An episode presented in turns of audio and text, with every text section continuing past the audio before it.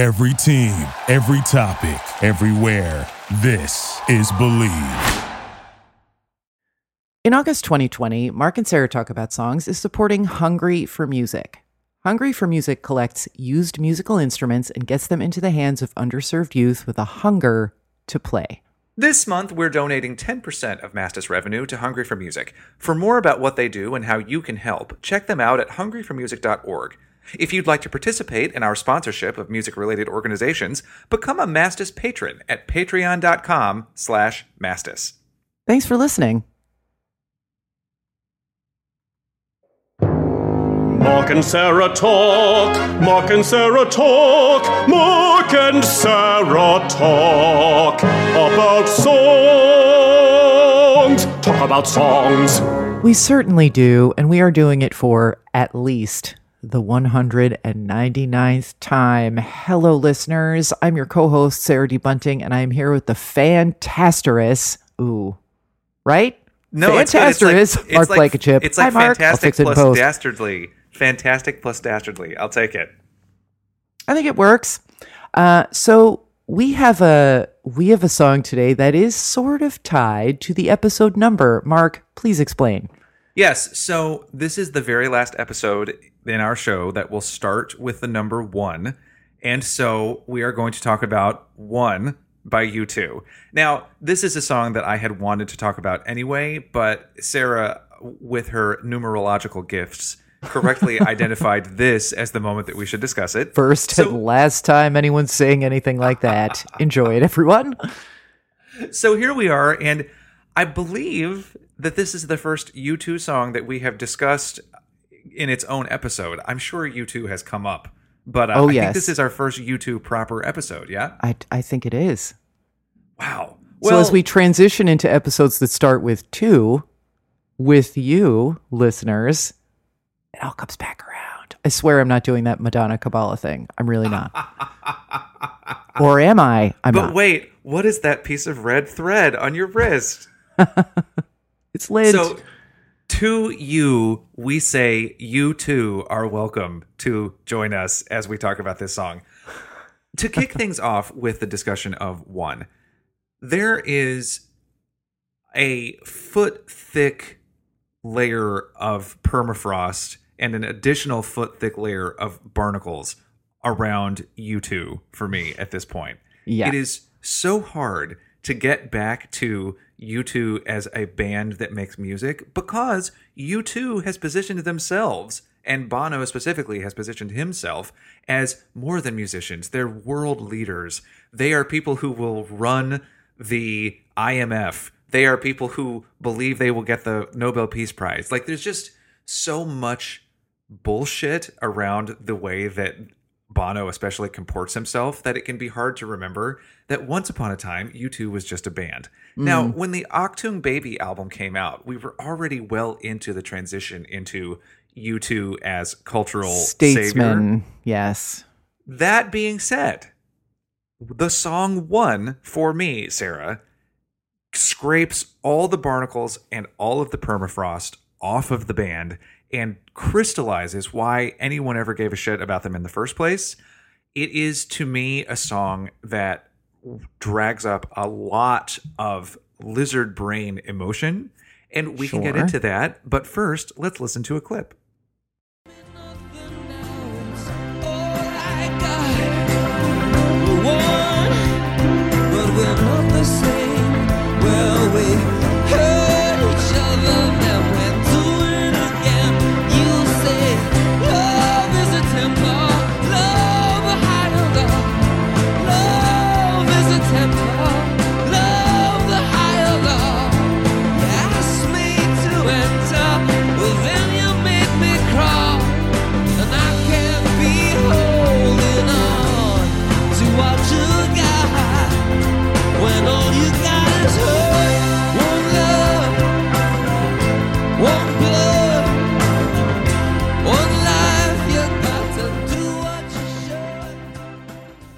Okay, Sarah, I'd like to start by positing, as though we're in some sort of Model UN in high school, posited this argument.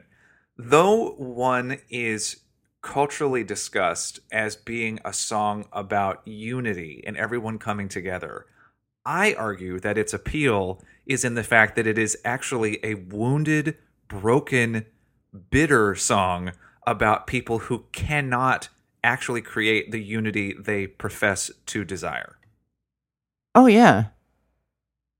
No, I Okay. I've always received it as a breakup song.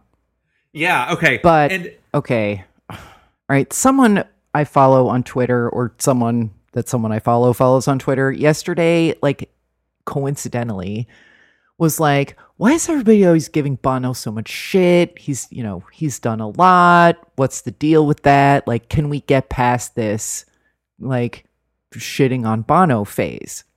And I was like, I have done, I have taken my fair share of figurative dumps. I see where this is going. Yes. You can take a dump on Bono's face. Okay. right on his face. His tiresomely groovy blue glasses will uh will block the the poo. Um so here's the point. I I remember being like, well, but he's just so Bono-y about everything. But the thing is, I think I think maybe he's not actually as Bono-y as we've just like chosen to believe as a shorthand because you know there's a lot going on in the world and it's like Bono does this and I don't have to think about it anymore. So then I'm researching this song and looking at all the cover versions and like comments that Bono has made about it and the extremely interesting to me fact that Brian Eno wrote co-wrote not just this song but like most of the songs on this whole album. mm-hmm. So that's that. And Bono's like, "Oh yeah, it's about like it's about a, you know, a troubled relationship and that like you're you are one because you're both in it and but it's like it's not going well and I've always thought of this song as an excellent version of, you know, we're always talking about the world of two that so many Mm-hmm. Rock and pop songs create and this is the inversion of that that like you're in this really bad relationship place and even though the relationship should end the only other person who understands the pain is the one who's causing it for you Mm. so and i think that his um, vocal interpretation of that and the lyrics are excellent and it's like the only u2 song after like 1984 i'm gonna say well that's not true. I really like desire. But there's like he can just be really sort of remote and not seem like a person. And this song really was like oh like but bono is a person who you know wears pants and takes the trash out. Like okay. But then i read that it's not just a breakup song it's also about german reunification. And i was like okay to twitter person wherever you are this is why people bag on bono. Like bitch just let it be about a breakup and then shut the fuck up and go call your friend the pope. I mean, right? Like, d why do you always, he can't resist well actuallying like himself to be like, well, yes, it's about a, like the end of a relationship and sunk cost theory, but it's also about the World Bank. Like, I got your World Bank right here. Come sit next to me. I want to tell you something. Shut up. And I think that there are definitely U2 songs where you that type of pompousness and that type of joy killing uh, self seriousness has infected the music. And I would say, for instance, a song like Beautiful Day, which I do not understand why that song is so popular. Ugh. It's so heavy with its own portent that I can't listen to it. But for me, one, because it does have that feeling that you were just talking about, really does overleap everything that Bono might want to say about it. Like, I, I just feel like the song itself is bigger than him, and more powerful than him. And for me, and this is a very, very personal thing, but this song was popular when I was like 12, right? It's like 91 that this Yeah. song came out. So this is just when I was starting to become aware that I was going to be hated for being gay for most of my life by some people. And I mean, I had been sort of cognizant of the fact that my difference was going to be a problem from the time I was like four years old. But then by, by the time I was 12, I had the words that other people were going to hurl Yeah. me like weapons later. Mm. So to me, the, the the line that I just clipped, which is "Love is a temple, love a higher love is a higher law." You say, you say, "Love is a temple, love is a higher law." You ask me to enter, but then you make me crawl. That line, I can remember it like it was yesterday. It's like a lightning bolt into my brain. Oh, this is a song about being gay in a place where people try to pretend like they're good Christians right. and they're like, "Oh no, Jesus loves you, and you have to be a Christian, and everybody wants to pray, and your soul is fine." But guess what, you homo motherfucker? You have Yeah. to crawl. You, we're one because we're all united in Christ's love, except for you. You have to crawl, and I actually feel so much emotion right now, and I just feel like that is to me what the song is about, and quite frankly my parents did not necessarily handle my sexuality very well. And at this time in my life, even though I was closeted to them, they were constantly saying things that made me know that they were raised in an environment where they had been trained to believe that homosexuality was evil. I Right. am old enough now to ex- understand that it, it's not necessarily their fault, so to speak, but this is still what happened. And so well, there's but also I mean, their journey is still shitty for 12 year old Yes. you. So, their journey was very very hard for me and i can remember thinking also for me this song is also about realizing that i wasn't going to get to be like my parents we're one Right. but we're not the same uh, did i Yeah. disappoint you and leave a bad taste in your mouth i just remember feeling like this is also when I started to realize, like all queer people realize, as I've said on the show before, you will, unless your parents are also queer, if you're a queer kid, you will inevitably have a moment where you realize that you are not like your family and you are alienated from them in a way that they cannot understand or bridge with you. And then you just have to hope that your parents have the good sense to love you and support you, even though fundamentally they are not going to be like you anymore. Because, you know, parents want to believe that their kids are being molded to represent them in some way in the world. And if your kids are queer and you're not, your kids are not like you in a fundamental way that you can never ever bridge. So maybe still figure out how to love them for who they are and support them. But if they don't, you get the song one if you're me. So to this day, I have a very powerful emotional connection to this song because it is a reminder of when I started to have language for the alienation that I was going to have to spend the rest of my life learning to navigate and happily have done pretty successfully. But it's still there, and this song brings me back to that.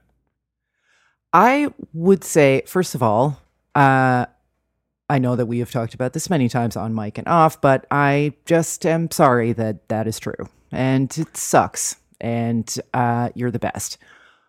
also, I would like to think that Bono, like, I don't know Bono, but I, I feel like there is actually still a guy in there who maybe can laugh at himself a little. But I also think that Bono. I get the feeling Bono hears stories like that, and that if he heard this, if he heard the way that you felt seen by this song, he would be gratified by that. I yeah, feel. I do. I do get the impression that Bono is the type of artist who is really open to people finding whatever they need to find in his material. Uh, yeah, like I, I mean, yes, is there that pompous like, but you know, let's not forget the you know the Falkland Islands aspect of these lyrics. Like, can can we? Like the Falkland Islands are, I'm sure, happy to hear about themselves in song, but ca- can it just be about what we thought it was about? But I I get the sense that he, as far as like fans or people telling him that they really got something profound or helpful from a song, I feel like he's not the guy who's like, can't you see I'm trying to eat lunch? Do you know what I mean? That I, f- Right. I feel like he would receive that generously, which so speak. means I can forgive him for some of the other like can't talk, hanging out with Mandela. Like, okay. Yeah, God willing. I Um, mean, someone should. He seemed like a good dude.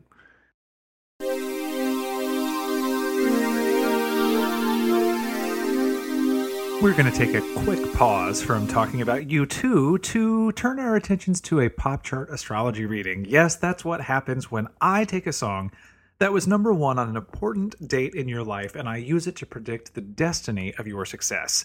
This week's pop chart astrology reading goes out to Nick on behalf of Gabrielle, who is Nick's wife. And Nick, Gabrielle has asked me to do a reading for the number one song on May 21st, 2018 which is the day, as you might recall, that you eloped on a beach with your dog. So happy, slightly over two years anniversary. I hope that you and the dog are all doing quite well. Uh, so I'm happy to tell you, Nick, that the song that was number one on the day that you and Gabrielle got married was none other than This Is America by Childish Gambino. So let's take a quick listen. Don't catch you slipping now. Don't catch you slipping now. Look what I'm whipping. This is America. Don't catch you slipping now. Don't catch you slipping now. Look what I'm whipping now. This is America. Don't catch you slipping now. Look how I'm living now. Police be tripping now. Yeah, this is America. Guns in my area. My area. I got the strap. I gotta carry 'em. Yeah, yeah. I'ma go. So there are so many interesting things to say about this. This is America. First of all, as you might know, Childish Gambino is the musical alter ego of Donald Glover, who is very famous for creating the TV show Atlanta, for being in Community. But when he is making music, he performs as Childish Gambino. It's interesting that he has that dual identity. Another thing is that This Is America debuted at number one and then managed to hold on to the top spot for a second week. And quite a few of the songs in history that have debuted at number one have only stayed there for a single week. So that's a nice testament to the fact that the song was really connecting with people. And a lot of that connection, at least at first, had to do with its music video, which is really just unforgettable and shocking and subversive in its commentary on racism and racism's destructive power. And it felt such like such an urgent message in 2018 it still feels that way today. If it were to arrive today that music video would still cause a an enormous response of people who saw it for the brilliant work of art that it is. The thing is though it's not just the music video that people embraced. Eventually this song went on to win both record and song of the year at the Grammy Awards, and it was the first hip hop song to ever win Song of the Year. So that shows that it had a real broad base of support and that people liked the song for a lot of reasons, not purely because of its video. So, how does this relate to your marriage, Nick and Gabrielle? Well, here's what I would say. For one, it's important to remember that Childish Gambino is but one of Donald Glover's many artistic identities, and I think that says something about the fact that your marriage will probably find its success in your ability to let one another be whoever you need to be in the moment. You know, none of us are uh, perfectly immutable people. We all have multiple sides, multiple facets. And the more that you celebrate with one another, the various aspects of yourselves, the happier you probably will be. I would imagine that there's something in your relationship already in which you feel like the two of you have identities that are maybe just for one another. And uh, maybe that's something to do with the fact that you were married under the sign of this very song. And another thing I would say too is do not fret if there are times in your lives when it feels like something that you're doing together goes against what people know you to be or expect you to be. Um, for instance, Donald Glover is an actor, but he also made music, and hip hop songs aren't supposed to win Song of the Year, except this song did. So I would say the more that you give yourselves permission to hold on to the idiosyncrasies that perhaps only you can see, but that also make you very much who you are, the better. So again, be yourselves, be whoever you need to be in the moment and support each other in that. And I feel like that's going to be the route to your success. I mean, it's not me that's saying that, it's the charts. I'm just the vessel. Anyway, Nick and Gabrielle both, it was such a pleasure to do this reading. And listeners, if you would like to have a pop chart astrology reading of your own, just shoot us an email at talkaboutsongs at gmail.com and we'll let you know how to make that happen. And now, back to you two.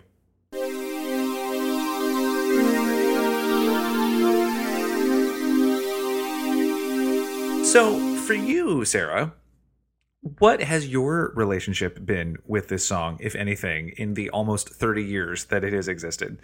Um, this was in the period I was a freshman in college, so this is in the period where, um, I was sort of transitioning into away from uh, like caring about pop and stuff that was on the radio more and into 120 minutes land almost exclusively. So, I mean, at least as far as my cooler than me friends knew. so, so this song was like I was aware of it because it was absolutely ubiquitous. Like within 6 months you were hearing it in fucking Rite Aid and like your people your parents age could sing along to it. Like it was that ubiquitous and also like I think it had something for everyone and something for every radio's playlist. Like maybe not the country station, but like it's on Light FM. It's on like it might be on the oldie station like 2 for Tuesday cuz they could pair it with like some U2 song from whatever 80. Yeah, like with So, with yeah. Sunday Bloody Sunday or something. Yeah. Um also a great song which like because that one's only political, fine. Yeah, like, exactly. In the name of love, fine. Whatever. Uh, and and uh, um, New Year's Day, fine. Yes, like if you're just Yes. explicitly writing about how hard it is to be Irish, be just do what you need to do, boo. Yeah. Or also like also fine desire, where he's like, I don't know, like he starts with that breathy yeah, and I was like, oh yeah, hi. Oh, yeah. Whew, like Lord. I'd make you not talk, but I'd absolutely still would. To this day, if you started with that yeah, I'd be like, get the car, I'm coming over. Cummerbund. That's it. That's a cummerbunder. I had a point. Oh yeah. So this was ubiquitous. So as a result, as often happens, preparing a song for an episode of Mass Ass, like my relationship with it was like nodding acquaintances, and Mhm. I had had no call to think about it for many years, especially now that we live in a much more fragmented world where also like you're not in an Uber where you're hearing whatever eh, like 90s hits and like it's just not going to come up cuz I'm not really a U2 guy, so it's not going to be like on a playlist of mine. Right. So revisiting it, it was like, I don't think I've actually heard this song in at least a decade. And if I did, it was the Johnny Cash version. And I love that. Wait, Johnny Cash covered been- this? Huh? Johnny Cash covered this? Are you joking? I, I know his version of Hurt by Nine Inch Nails, but I've never heard his version of One by U2. Really? Oh, shit.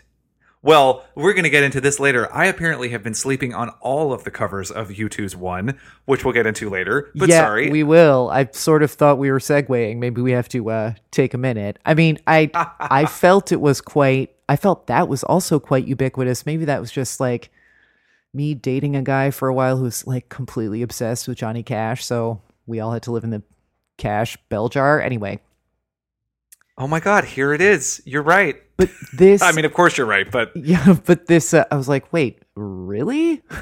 like, I was doing a semester in space. Leave me alone. But that the song, I mean, here's one thing about the song that I find uh, that I find interesting. Like, eh, there is this, there is this feeling of like. Bono needing to take advantage of this opportunity to a just be a person, like whatever German reunification retcon notwithstanding, he can just be a guy who's sad. But then there's a vocal choice at the end of the song, like this choice to like go out on, like it's a it's a really beautiful wail of a vocal yeah. but I'm not sure I agree with it like tonally. But I think it really speaks to this song that there are like a million different ways and tempos to come at it, and there's almost none that is wrong. Like if someone rolls it, like if Weird Al rolls in here with an accordion, is like klezmer, like yeah, try it, see what happens. Yeah. You know, and I think that actually speaks to how rock solid both the lyrics and the melody are here. There's something just really it, it the the melody and the lyrics are just awesome. They're so the melody is beautiful, it's very sticky, and the lyrics get at something so specific with such concrete imagery that really you can tell the truth in just about any tempo that you want. It still kind of sounds like the truth. Yeah. And like he he makes this choice at the end that I think is just him being like, I can just do this, like keening of Yeah. set like grieving this relationship. Um, and here is my opportunity to not be, you know, with my ambassador name tag at Vatican City for four minutes and 30 seconds. So I'm going to Yeah. take it, even if it doesn't quite fit. Um, but it's also such an integral part of the song, of his version of the song at this point. So Totally. And, wait, and I, this is also making me think about how Achtung Baby, the album, I, is sort of this perfect balance between their straightforward rock of the 80s and their increasingly electronic experiments of the 90s and beyond.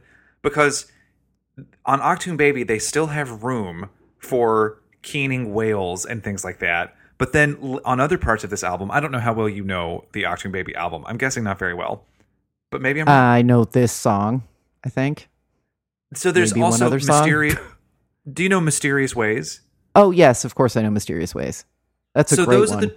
Yeah, that's a it's a great song. That so Yeah, Mysterious Edge Ways, can uh, pick my cummerbund up also because that opener is hot.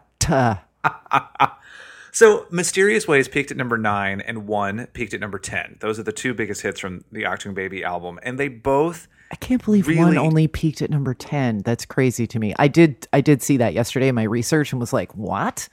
I know it's ridiculous Like because it's the like name of it is 1. Just send it to number 1. You only send it nine places higher just to Do we finish yeah, the like loop, do we have to do loop. everything? Synergy. Hello. But like those two songs, I think are timelessly great songs. And Mysterious Ways is a little forward looking and a little backward looking. One is a little forward looking and a little backward looking. And there's another song on the album called Ultraviolet Light My Way. that oh, I know that song too. What am I talking Oh. about? Jesus. But it's so good. And I think that that song you might know because it's in a lot of soundtracks as well. yeah. But uh, honestly, that song is great too. So there are a lot of things that really, really work on the Achtung Baby album, and I think it is the reason that it's probably my favorite U2 album, even more than Rattle and Hum or the Joshua Tree or any of that, because there's just something so. It's like they're figuring it out too, what they're doing, and I like that. And it makes me think about that note that Bono sings at the end of this song that you just said. I've always, I've often wondered if he just sort of improvised it because he was just like, I don't know. Now that being said, it's also interesting to learn, as I have done in reading up on this song for this episode, how determined every aspect of it is. So I'm maybe wrong to suggest that anything was improvised because apparently it was like months and months of working on every aspect of this song, and the fact that it still comes across as feeling fairly improvised is uh, impressive. Well, but I I think also that this song came out of band strife from working on Yes. the rest of the album, and then Bono was just like singing something, and probably the scratch lyrics that he had were like "fuck you, Adam Clayton," and so th- then they're like, "But what if this?" And then he wrote Yeah, it like maybe that's what the feeling is is like the rest of the band being like, "Stop Bonoing for five minutes, so we Yeah, can get I- this done." I read somewhere that they were going to maybe break up Yeah, while they were recording this album, and this song kind of saved them. yeah. Anyway, no wonder there's so much feeling in there. Now, this is perhaps a way to segue. Speaking of someone who can give you what feels like completely improvised feeling, but deliver it with such precise artistic control, Mary J. Blige, who we've talked about a few years ago because she sang that Oscar song "Mighty River." Oh, and wrote it too. River. A mighty river. Hey Joe. Hey, I'm Still Joe. singing it. It's a river, a mighty river. Um, so in 2006, on her album The Breakthrough, which features the huge hit "Be Without You," Mary J. Blige released uh, also included a cover of one that includes her singing with U2 and. Somehow, though I did know that her cover of one existed, I didn't hear it fully with my full attention until like four days ago. And now I'm obsessed. So here is a little snippet of Mary J. Blige singing the same section of one that we heard earlier.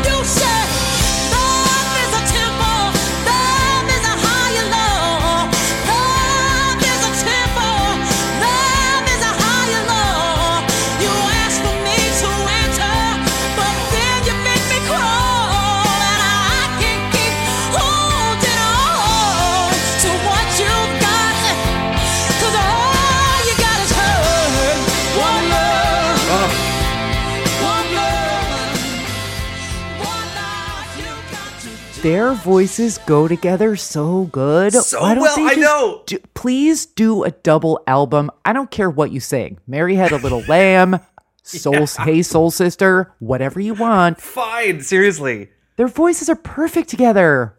God damn, that listening to even that clip, I I, I have chills. It's Yeah. so good. And also that he is just like, I'm just going to stay out of the way until the last possible moment.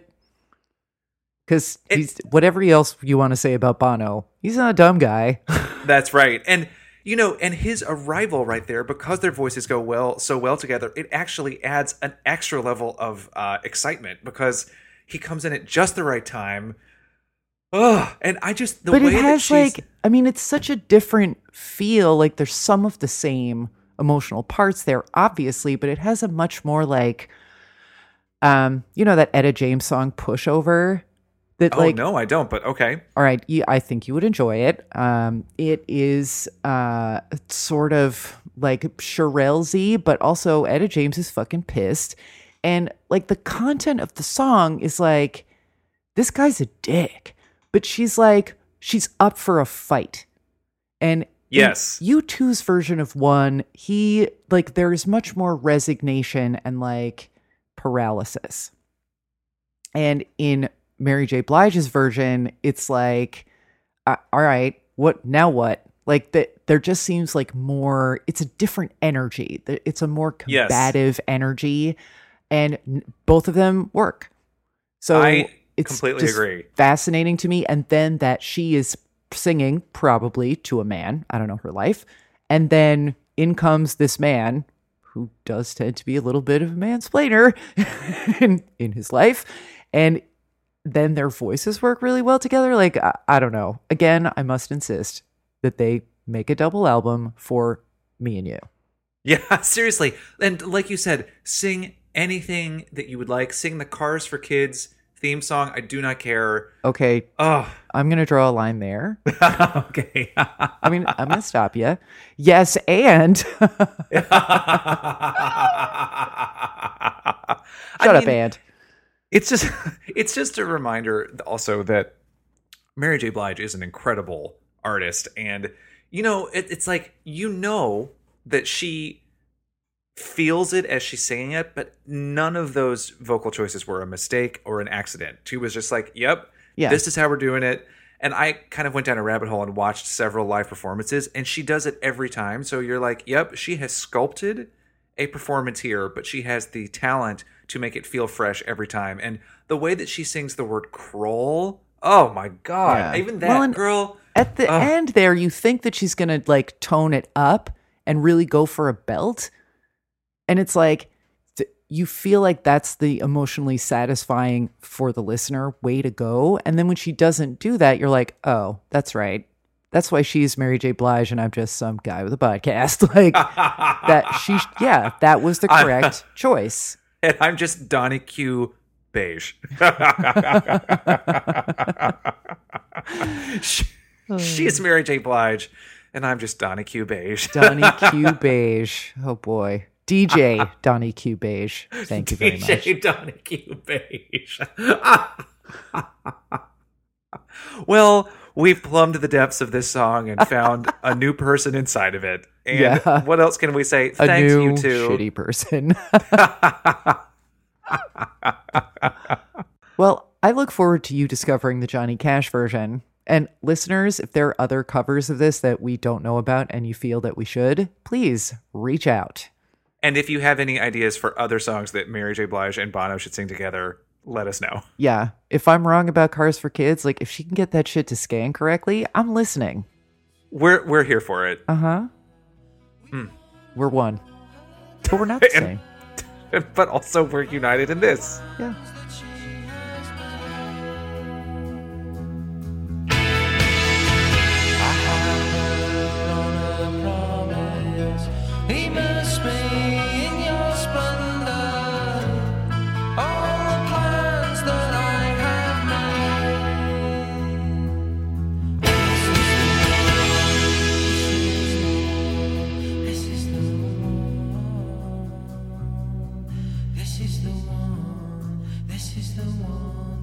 Y'all, Mark and Sarah Talk About Songs is hosted by Mark Blankenship, aka me, and Sarah D. Bunting, and it's edited by Sarah D. Bunting as well. Do you want to talk to Mark and Sarah about song requests, ads, or birthday readings? Email us at talkaboutsongs at gmail.com, tweet us at talksongs, or find us on Facebook at facebook.com slash mastus.podcast. To become a supporter and producer of this podcast, visit our Patreon page at patreon.com slash mastus, where you can get access to all kinds of cool bonus content and vote in our ranking episodes. Thanks for listening.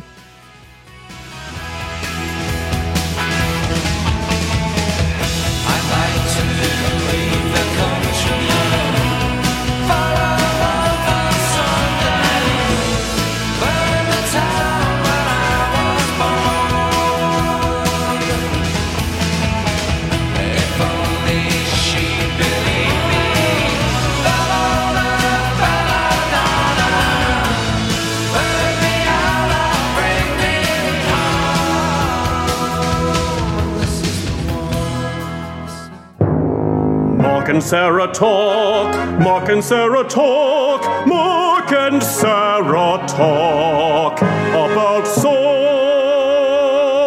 Talk about songs. Thank you for listening to Bleav. You can show support to your host by subscribing to the show and giving us a five star rating on your preferred platform. Check us out at Bleav.com and search for B L E A V on YouTube.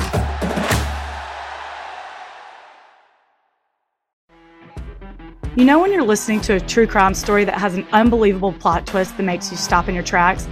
That's what our podcast, People Are the Worst, brings you with each episode. I'm Rachel. And I'm Rebecca. We're identical twins who love true crime cases that make you say, didn't see that coming, and we hate the people responsible for them. Listen to People Are the Worst now on Apple, Spotify, or wherever you get your podcasts.